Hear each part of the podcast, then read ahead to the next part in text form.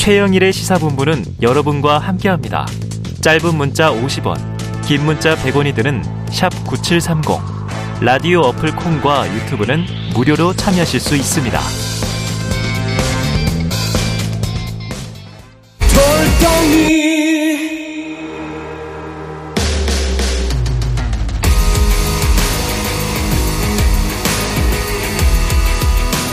네, 오늘부터 새롭게 선보이는 야심찬 코너입니다.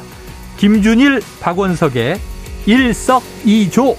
자, 도란개를 던져서 두 마리 새를 잡는다. 이런 뜻이죠. 자, 매주 월요일 깊이 있는 시사 분석과 또 재미를 동시에 잡는 시사 예능 코너 함께 해주실 두 분입니다.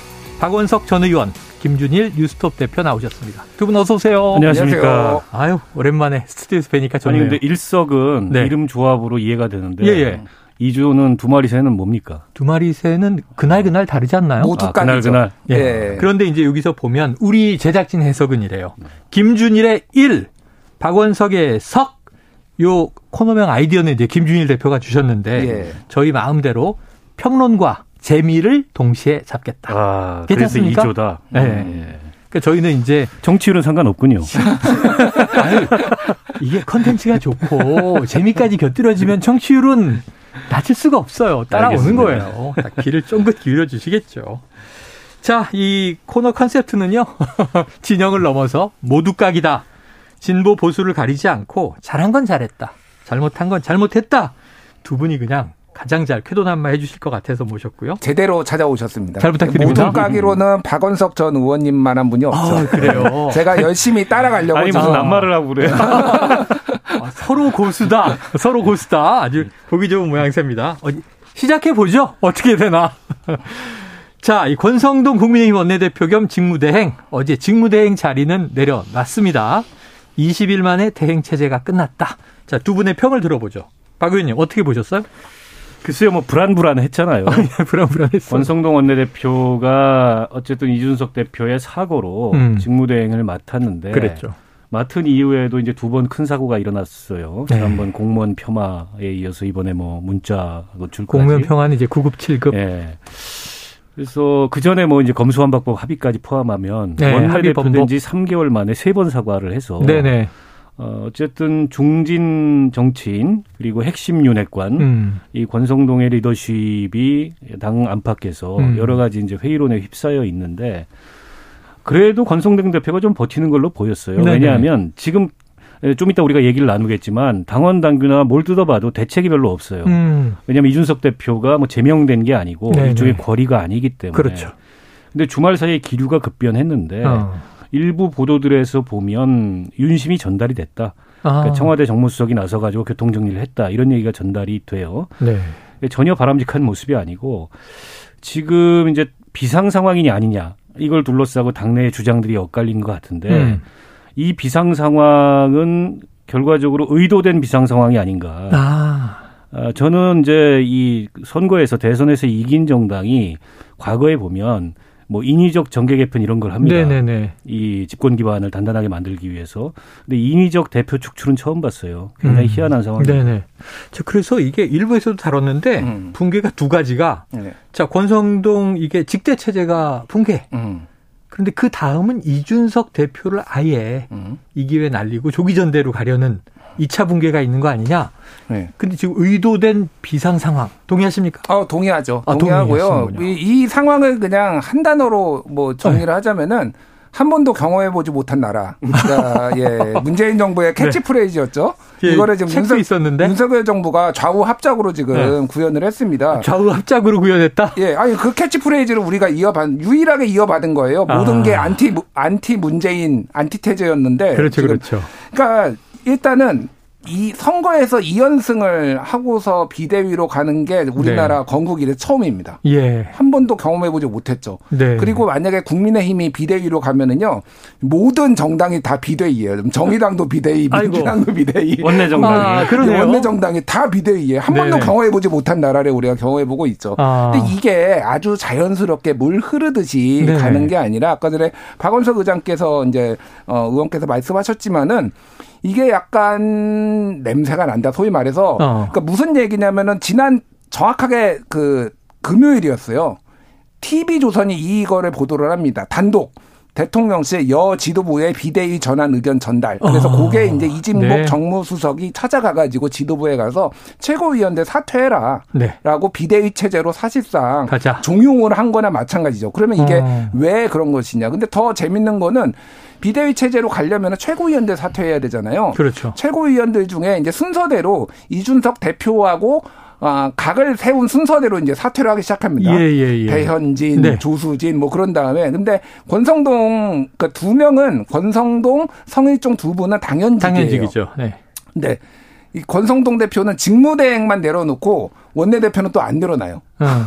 그러니까 이게 이상한 모양새인 거죠. 예, 그러니까 예. 그럼 다 내려놔야 될 거 아니에요. 어. 그러니까 이거는 한마디로 얘기를 하면 비대위로 강제로 전환을 하고 성일종 어, 권성동 두 분은 어, 여기에 비대위에서 또 남아서 역할을 하고 그러니까. 이게 이게 무슨 비대위냐 도대체 뭐를 위한 비대위냐 네네. 이런 얘기가 나오는 거죠. 그러니까. 아니 그게 지금 냄새가 난다, 의도된 비상 상황이다. 그러니까 국민들이 저는 이 지난 금요일부터 아니 여당이 대혼란인데 뭐 문자 유출되고 이런 거 알겠는데 갑자기 지도부가 막 사퇴를 하면서 붕괴를 하는 거예요. 근데 뭐지? 왜? 그럼 아까 의도된 이게 뭐 대통령실에 입김이 작용했다. 무엇을 하기 위함입니까 지금? 음, 어쨌든 뭐 대통령 지지율이 많이 떨어지고 네.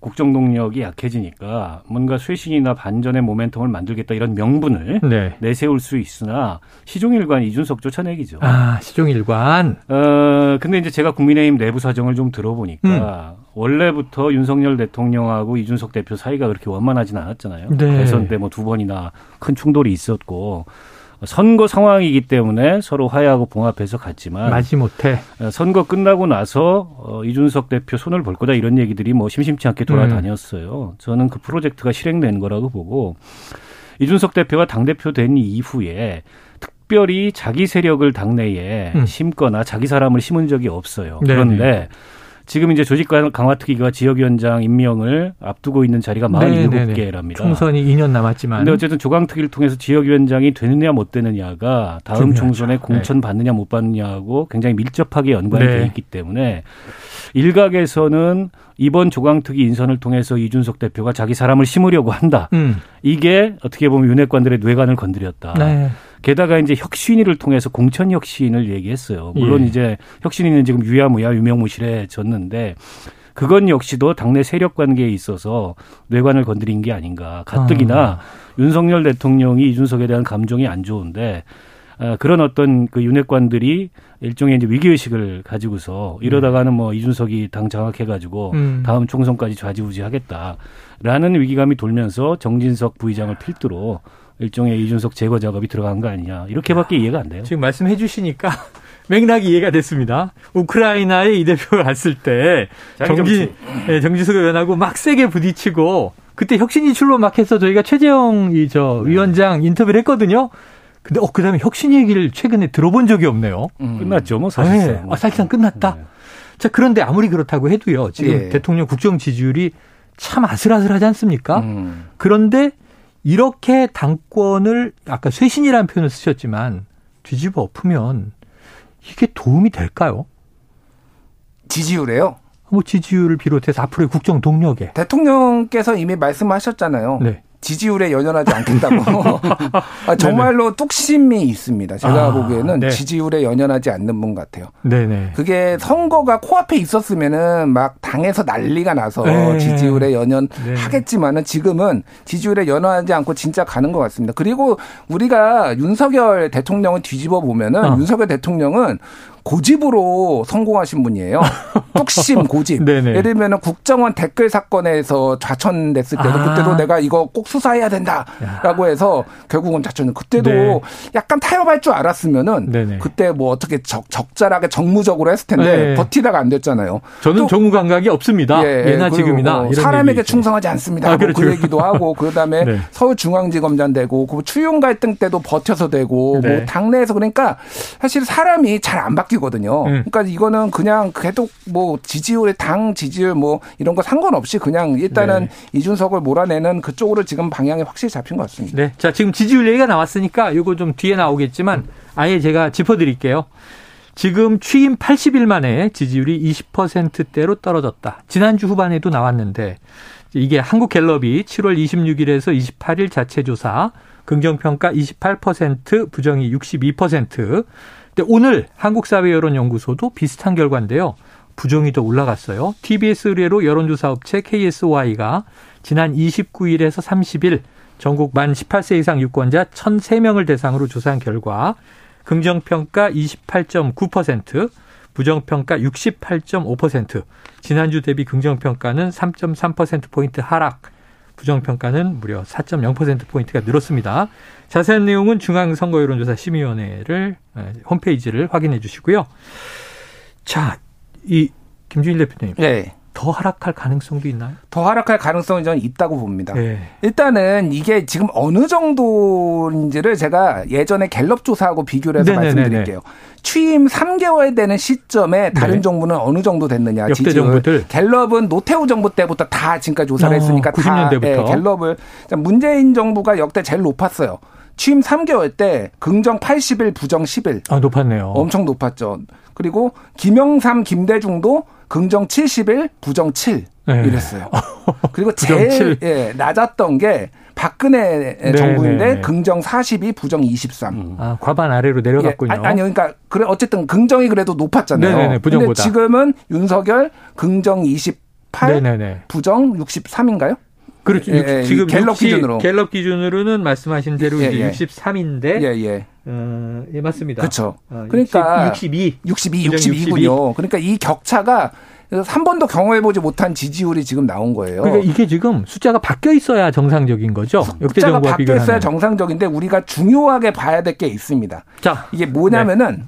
그러니까 뭐 지금 아니 아니 아니 말씀하세요. 박근혜 대통령의 국정 수행 지지도가 30%로 밑으로 내려간 데가 언제인지 아세요? 음. 10월 2016년 10월 셋째 주입니다. 그러면 집권 직전. 3년 차잖아요. 집권 이제 4년 차? 네네. 3년 차. 2013년에 예, 예, 취임을 예, 했으니까. 예, 자, 이때가 뭐냐면은 태블릿 PC 보도가 나오고 아하. 그때 처음으로 30% 밑으로 붕괴가 됐어요. 예, 예. 그런 다음에 쭉쭉쭉 빠졌거든요. 예. 그리고 노무현 대통령 네. 그 지지율도 30% 밑으로 붕괴가 된게 예.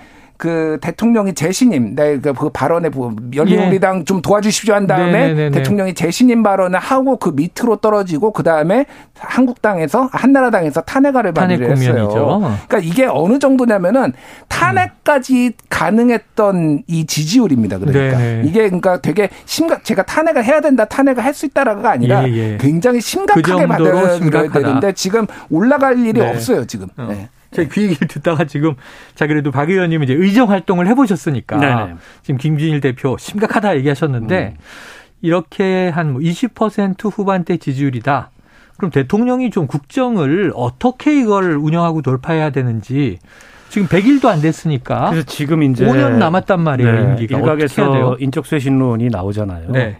그래서 당은 물론이고 음. 또 대통령 주변의 참모들, 대통령실 그리고 정부까지 대대적인 인적 쇄신을 통해 가지고 뭔가 이게 국정 동력을 다시 음. 추스릴 수 있는 그런 계기를 만들어야 된다. 저는 뭐 필요하면 해야 된다고 봅니다. 네. 과거에 보면 박근혜 전 대통령도 취임 5개월 만에 그 비서실장을 포함해 가지고 어 당시에 이제 청와대 비서실을 개편했던 적이 있고 음. 이명박 전 대통령도 마찬가지죠. 국무총리까지 그때 뭐 취임 1년도 안 돼 가지고 다 네.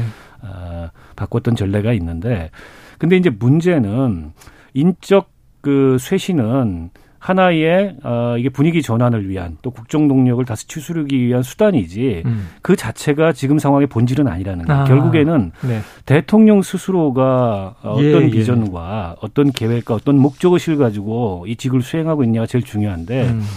역대 대통령들을 쭉 이렇게 거칠게 비교를 해보면 두 가지 유형으로 좀 나눌 수 있다고 네네. 생각해요. 음. 하나는 어, 자신이 이루고 싶은 목적이 있어서 어. 혹은 자신이 만들고 싶은 세상이 있어서 예. 대통령이 된 사람. 네. 대표적으로 김대중 전 대통령, 음. 노무현 전 대통령이 음. 여기에 해당하고 그다음에 대통령을 위해서 대통령이 된 사람. 아.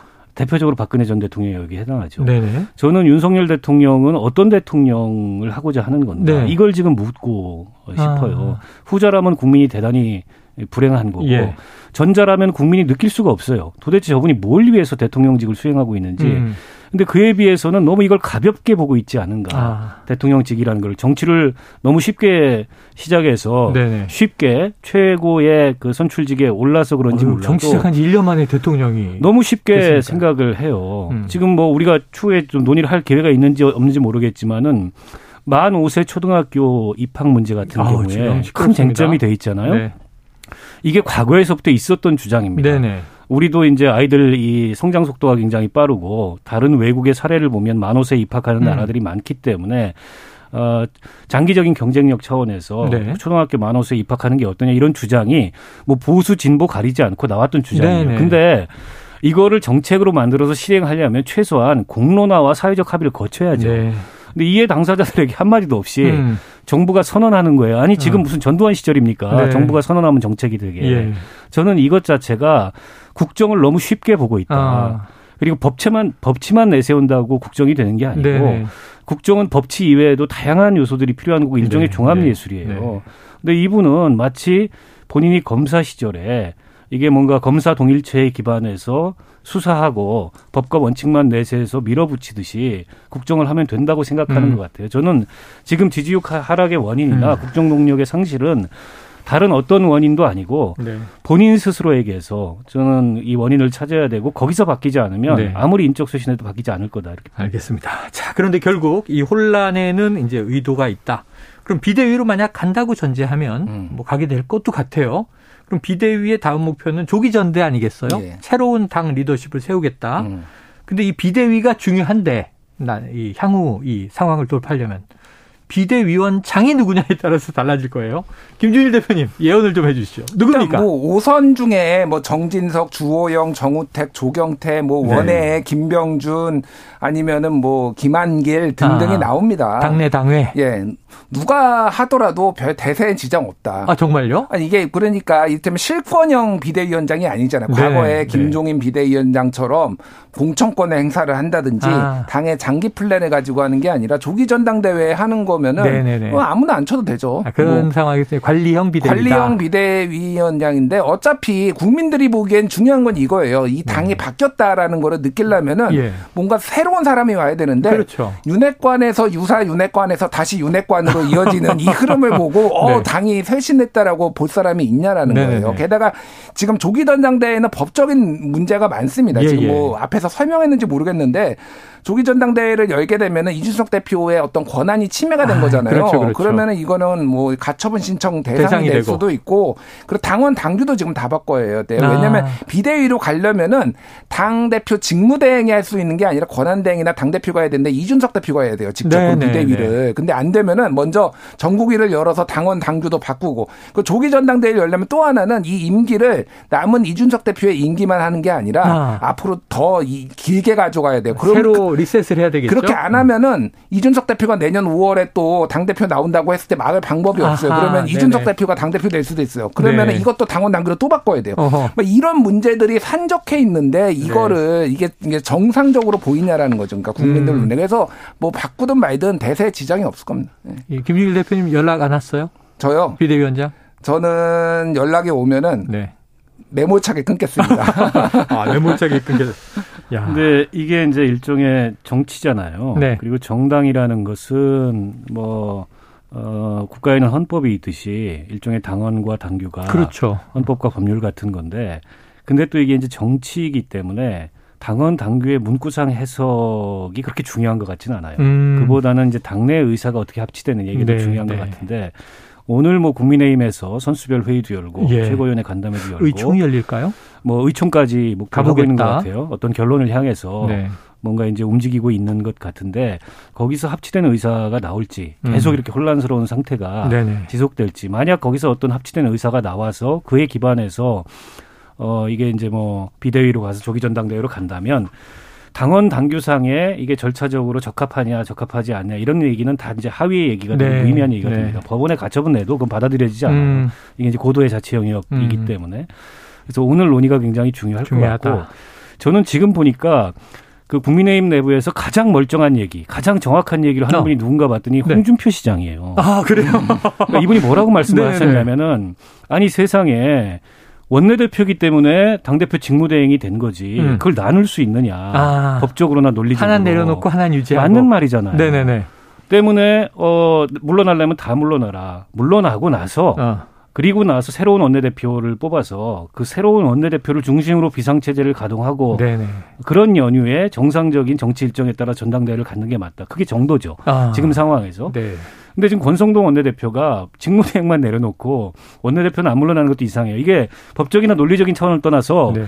정치적으로도 이미 평가가 된 거예요. 음. 그렇지 않습니까? 세 번의 큰 실수를 하고 세 번의 사과를 했는데 그게 직무대행으로서의 행보의 문제냐? 이건 네. 정치인 권성동의 중진 의원 권성동의 리더십이 한계가 있다고 평가가 네. 된 겁니다. 그래요. 그러면 원내대표도 물러나는 게 맞죠. 음. 그리고 나서 판을 다시 짜는 게 맞죠. 이해가 됐습니다. 제가 보니까는 홍준표 우리 시장께서 완장을 안 차고 계시면 굉장히 멀쩡한 말씀을 하시는데 아. 지금도 굉장히 멀쩡한 말씀을 하고 있어요. 자, 세상, 이 돌고 돌아 저기 박원석 의원이 홍준표 대구시장을 지지하는 일도 아니, 좋아해요 원래. 원래 좋아하시고. 자, 다음 시간이 너무 잘 가요. 일석이조 첫 시간인데. 자, 두 번째 이슈가 있습니다. 야당도 좀 둘러봐야 됩니다. 민주당이죠. 지금 전당대회 아, 얘기를 들어가기 앞서서 지금 경기도 의회 대표 의원들과 저녁 자리에서 술잔을 던졌다. 음. 이런 혐의 의혹이 이제 제기된 김용진 경기도 경제부지사가 어제 전격 사퇴를 했는데요. 자, 이게 좀 어떤 일이 있었던 거예요, 김준일 대표님? 왜 이런 거예요? 그러니까 지금 경기도 의회가 이제 뽑혔잖아요. 네네네. 근데 여야가 동수입니다. 아, 팽팽해요? 동수가 될 수가 있죠. 그래가지고 네. 원내 구성이 안 되는 거예요. 원 구성이 아직 안 됐어요? 예, 네. 상임위원장은 누가 가져가느냐. 이게 한쪽이 주도권을 가, 한석이라도 네. 많아야 되는데, 그러니까 그거를 중재를 하기 위해서 아, 다른 네. 얘기도 듣는데, 우리 경제부지사께서 어. 좀 격한 마음에 국민의힘 쪽에 술잔을 던지셔서 이게 이제 그쪽에서 강하게 항의를 하고 언론에 나고 그러니까 전격 사퇴를 했는데 이게 시의원 아, 도의원들하고 예, 식사를 예. 하고 있었던 거군요. 그렇죠. 예. 술잔도 있고 여기에 음. 이제 뭐 김용진 경제부지사 같은 경우에는 음. 뭐 기재부 출신이고요. 네. 김동연 이제 지사와는 예, 예, 예. 밀접하게 이제 같이 일을 해가지고? 손발이 음. 맞았던 그런 분이라서 사실 굉장히 이제 유능하게 좀과 도정을 도울 네네. 줄 알았는데 사흘 만에 취임 사흘 만에 아. 전격 사퇴로 이게 근데 상당히 큰 뉴스인데 네. 국민의힘이 저 정도 뉴스가 나오니까 이게 묻혀버렸어 이게. 아, 그러니까 이게 도의회 뭐 이런 얘기가. 박 의원님 어떻게 이걸 좀 해석해 주시겠어요? 아니 그 원구성이 안 되고 굉장히 대치 상황이 있는데 네. 부지사가 중재하러 갔으면 중재만 하셔야지 네. 왜 술을 드시다가 술잔을 던져가지고 사단을 만드는지 일단 이해가 안 되고요. 예. 그리고 당시 상황을 세부적으로 들여다본 보도에 따르면 음. 어, 그 상황에서 사실은 민주당 대표 의원이 더 막 심하게 네. 감정적으로 네. 상황을 악화시킨 모양이에요. 아. 근데 술잔은 국민의힘 쪽에 던졌어요. 네네네. 국민의힘 대표 의원이 이건 도저히 용납할 수가 없다. 아. 아, 용납할 수 없죠. 예. 부지사가 술잔을 어떻게 어, 이, 네, 그 도의, 네. 그냥 도의원도 아니고 각 당을 대표하는 아니, 의원들이 이거를 중앙 정부에 대입해 보면 네. 중앙 정부에서 관료가 가서 그렇죠. 국회의원한테 던진 거잖아요. 아니 그렇죠. 총리가 네네네. 가가지고 의원들한테 양당 대표한테 술잔 던진 거예요. 아, 총리가 던진 셈이다. 김동연 지사가 굉장히 이게 좀 어렵게 됐습니다. 예, 왜냐하면 예, 예. 원구성이 빨리 돼야 아. 어쨌든 의회하고 논의를 하면서 본인의 공약 사항부터 시작해서 도전 과제들을 실현을 네. 하는 데다가 당장에 지금 추경 예산 편성을 해야 돼요. 그렇죠. 본 예산은 좀 시간이 네. 남았더라도. 네. 근데 원구성이 돼야 추경 예산을 편성해서 뭘 네. 집행을 하죠. 그러니까 시작부터 어, 김동연 그 지사가 원래 야심차게 내세웠던 게 일종의 협치를 그렇죠, 내세웠어요. 그렇죠. 어. 그래서 국민의힘 쪽 사람도 좀 쓰고 하하.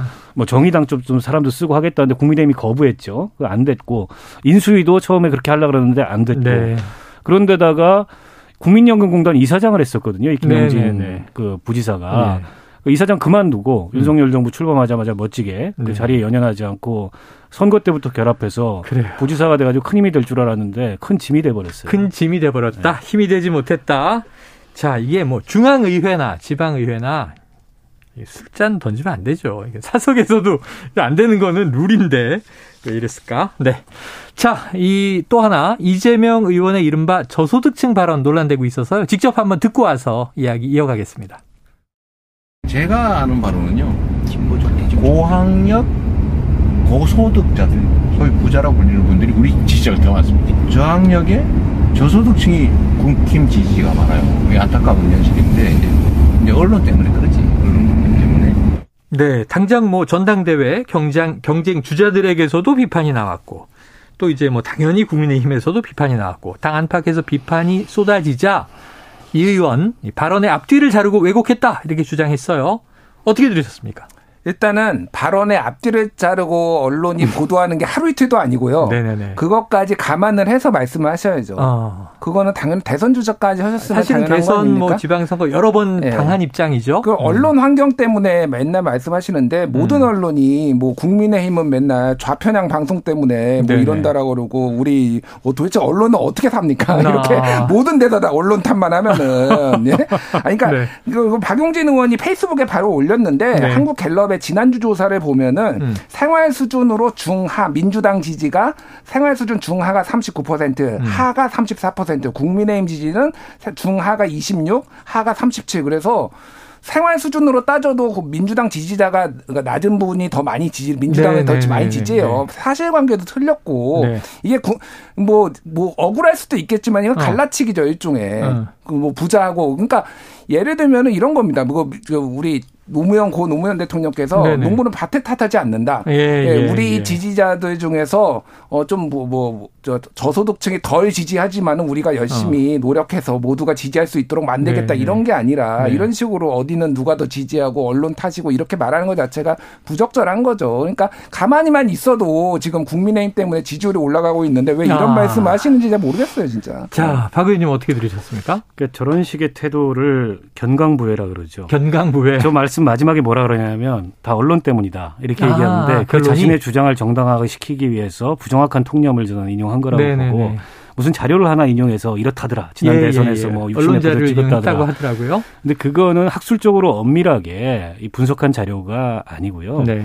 그 학술적으로 분석한 자료에 따르면 세대 변수 때문에 그렇다고 합니다. 예. 우리나라가 노인 빈곤율이 아, 아시다시피 OECD에서 제일 높아요. 네네. 근데 이제 이 노년층이 아무래도 보수적인데 그분들 중에 저소득층이 많기 때문에 그렇게 잡히는 거지. 예. 그거를 제어하고 나서 즉 세대 변수를 제어하고 나서 보면 차이가 없다는 거예요. 이 민주당 지지나 국민의힘 음. 지지 오히려 어, 저소득층 같은 경우에는 조금이라도 높게 근소하게라도 네. 민주당을 지지하는 성향이 지난 몇 번의 대선에서 높았다라는 게 이제 학술적인 분석의 결과기 네. 때문에 네. 그러니까 이재명 의원도 이제 이런 식의 좀 직설적이고 그다음에 단언하고 그로 인해서 선명하게 이 적과 알을 나누는 이런 네. 식의 헌법을 많이 구사하는데 그러니까 저는 이재명 의원께 좀 그 조언을 드리자면 음.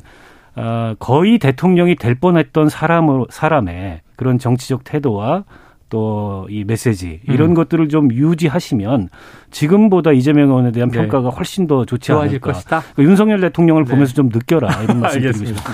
자, 이 첫 방송 반응이 완전히 뜨겁습니다. 시간이 그냥 후딱 다 갔는데요. 청취자 7404님 일석이조 균형 잡히되 냉철한 판단과 전망 제가 바라는 시사 코너의 전형입니다. 앞으로 두 분의 활약을 크게 기대합니다. 자, 보세요. 이 또 7554님, 와우, 김준일, 박원석 조합이라니. 2시간 편성 원합니다. 자, 시사본부가 월요일에는 3시간이 될 판이에요. 3시간으로 늘어날 판이에요. 자, 두 분 열화와 같은 성원에 힘입어 다음 주를 또 기대하도록 하겠습니다. 오늘 처음 시작한 일석이조 박원석 전 의원, 김준일 대표와 함께 했습니다. 두 분 고맙습니다. 고맙습니다.